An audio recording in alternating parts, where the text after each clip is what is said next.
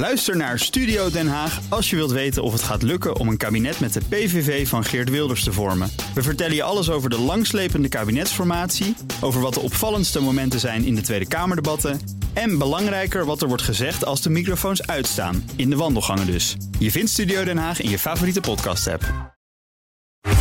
Tech Update. Mats Akkerman is aangeschoven. Goedemiddag, Mats. Goedemiddag. Het Telegram-verbod in Irak dat is opgeheven. Ik had even gemist dat er überhaupt een verbod voor Telegram was in Irak. Nou, dat zou ook zomaar kunnen dat dat langs je heen is gegaan. Want het is niet zo dat dit een jarenlang of eeuwenlang verbod is geweest. Maar dit is een week geleden is dit ingesteld. Mhm. Uh, toen hebben we dit nieuws ook uh, in de tech-update gebracht dat het verbod was ingesteld. En nu dus na een weekje is het opgeheven. Uh, maar waarom was het er in de eerste plaats? Dat wil je dan natuurlijk ook even weten als je dat gemist. Nou, het was toen afgedwongen door het Iraakse ministerie van Telecommunicatie. Uh, en dat had te maken met de wijze waarop persoonsgegevens via die app werden gedeeld. Mm -hmm. uh, en dat zou dan volgens het ministerie zelfs zorgen voor zorgen over de nationale veiligheid. en dat komt omdat Telegram en Irak eigenlijk aan de ene kant wordt het als berichtenservice gebruikt, dus om te communiceren met mensen zoals mm -hmm. we de app kennen. maar veel mensen gebruiken het daar ook als een soort informatievoorziening. Dus er gaan heel veel gegevens rond in kanalen van die app. in sommige kanalen gaat het dan bijvoorbeeld om grote hoeveelheden gegevens van gebruikers met bijvoorbeeld namen en adressen. Oh. en zelfs ook familiebanden die dan mensen met elkaar hebben. Ja. Nou, dit is, om deze reden werd Telegram dus verboden. Met daarbij eigenlijk het verzoek van nou, haal een aantal kanalen offline. En dan met name ook kanalen waarin dan gegevens over overheidsinstellingen en ambtenaren en burgers rondgingen.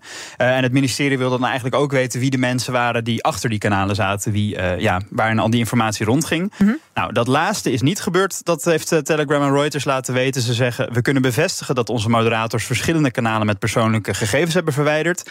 We kunnen echter ook bevestigen dat er geen privégegevens van gebruikers zijn opgevraagd bij Telegram en ook niet zijn gedeeld. Uh, maar het ministerie van Telecommunicatie vindt dus wel dat in voldoende mate aan, aan hun eisen is uh, voldaan door Telegram. En dus hebben ze gezegd, nou, dan mogen we het, uh, ja, dan mag het weer de lucht in. Nou, dan ben ik benieuwd hoe snel die kanalen weer terug zijn op Telegram. Ja, precies, kan nooit lang is, duren, zou je de zeggen. volgende vraag. Of je, mensen, vinden, mensen vinden altijd wel een omweg weer om ja. bepaalde gegevens en informatie te delen. Maar goed, dat is misschien ook een beetje hoe wij werken. Ja, precies. Nou, Zoom dan, dat stopt helemaal met het trainen van zijn AI met gebruikersdata. Ja, even een flashback. Heb je waarschijnlijk naar vorige week uh, woensdag. Ja. Toen hadden wij het hier ook over Zoom. Uh, wij wel, Martijn was er toen niet. Nee, dus die, nee, die praat ik graag bij. over in de schuur, dus ik hoor het graag. Ja, precies, niet aan het zoomen toen toevallig. Nee, nee. ja, Zoom had uh, de algemene voorwaarden eerder dit jaar aangepast. En die gingen in juli in. Dat was toen een beetje onopgemerkt gebleven. Maar ineens stond er in die algemene voorwaarden... dat ze je gebruikersdata konden gebruiken om hun AI-systemen te trainen. Uh, zelf zeiden ze daar toen over, ja, dat is om de gebruikerservaring te verbeteren. Uh, dan kun je bijvoorbeeld denken aan Zoom IQ, dat is de interne assistent. Nou, die kan bijvoorbeeld je Zoom-meeting helemaal netjes transcriberen. En dan met AI-modellen kan dat verbeterd worden. Dus hij stopt eigenlijk je data daarin om dat te verbeteren. Maar toen, toen bekend werd dat daar zomaar je gegevens voor werden gebruikt, ja, er ontstond er ophef over.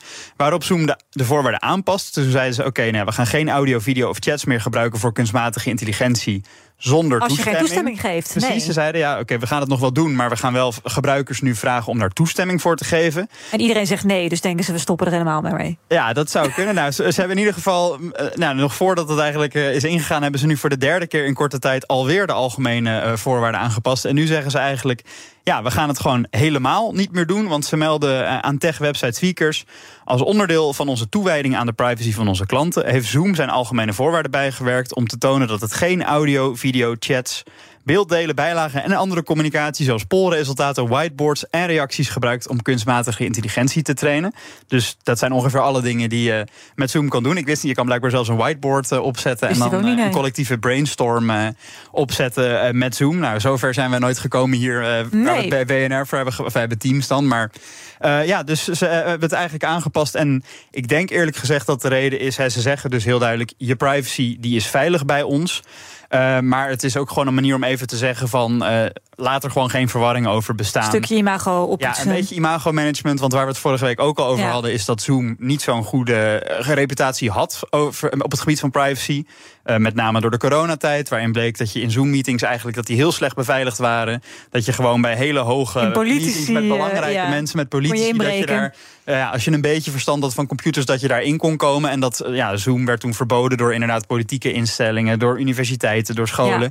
Dus Zoom heeft de schijn gewoon heel erg tegen wat de betreft... schade is toch al, het damage is al gedaan. Ja, precies. Ja, want, uh, maar goed, uiteindelijk, je kan ook zeggen... ze hebben, ze hebben het voordat het de, uh, beleid daadwerkelijk zo is uitgerold... hebben ze het eigenlijk zelf alweer ingetrokken. Um, ja, de reputatieschade is er misschien wel weer al een beetje. Maar goed, ze proberen dus heel erg uit te stralen... bij ons is je privacy veilig. Nou, benieuwd wat ze dat gaat opleveren. Dan nog een klein beetje nieuws uit dezelfde categorie. Namelijk over de New York Times. Ja, de New York Times die hebben nu ook gezegd... dat ze het verbieden dat hun artikelen gebruikt worden... bij het trainen van AI-modellen. En daarom hebben ze ook hun algemene voorwaarden aangepast. Mm -hmm. uh, en dan gaat het dus over artikelen van de New York Times... maar ook over al hun andere content. Dus denk aan video's, foto's, illustraties. Nou, bij kranten heb je tegenwoordig allemaal van die explainers... of mooie statistiekjes en grafiekjes. Uh, dat heel wordt nuttig voor AI. Dus dat heel is nuttig toch voor wel AI. Jammer want, dat ja, het dan niet kan precies, worden gebruikt. Ja, want het is net, en het is uh, ja, een goed medium, hè, Ja. kwalitatief hoogstaand Ja, medium, de New York. Times. Dus lijkt me bij uitstek goede input om ja, te gebruiken om je AI-modellen te trainen. Maar ze zeggen dus uh, nu, wij willen niet meer dat onze content zomaar zonder toestemming wordt gebruikt door al die AI-modellen. Um, dus uh, hebben ze dat aangepast. En uh, ze zeggen ja, het, het niet naleven daarvan dat kan ook leiden tot boetes en straffen. Uh, de exacte invulling daarvan dat is nog niet in de algemene voorwaarden te lezen. Maar ja, zij willen dus eigenlijk hun eigen content voor henzelf be bewaren. En wat je ook vaak ziet met die AI-modellen is dat ze niet altijd het goed doen. Hè. Soms komt er heel veel input in.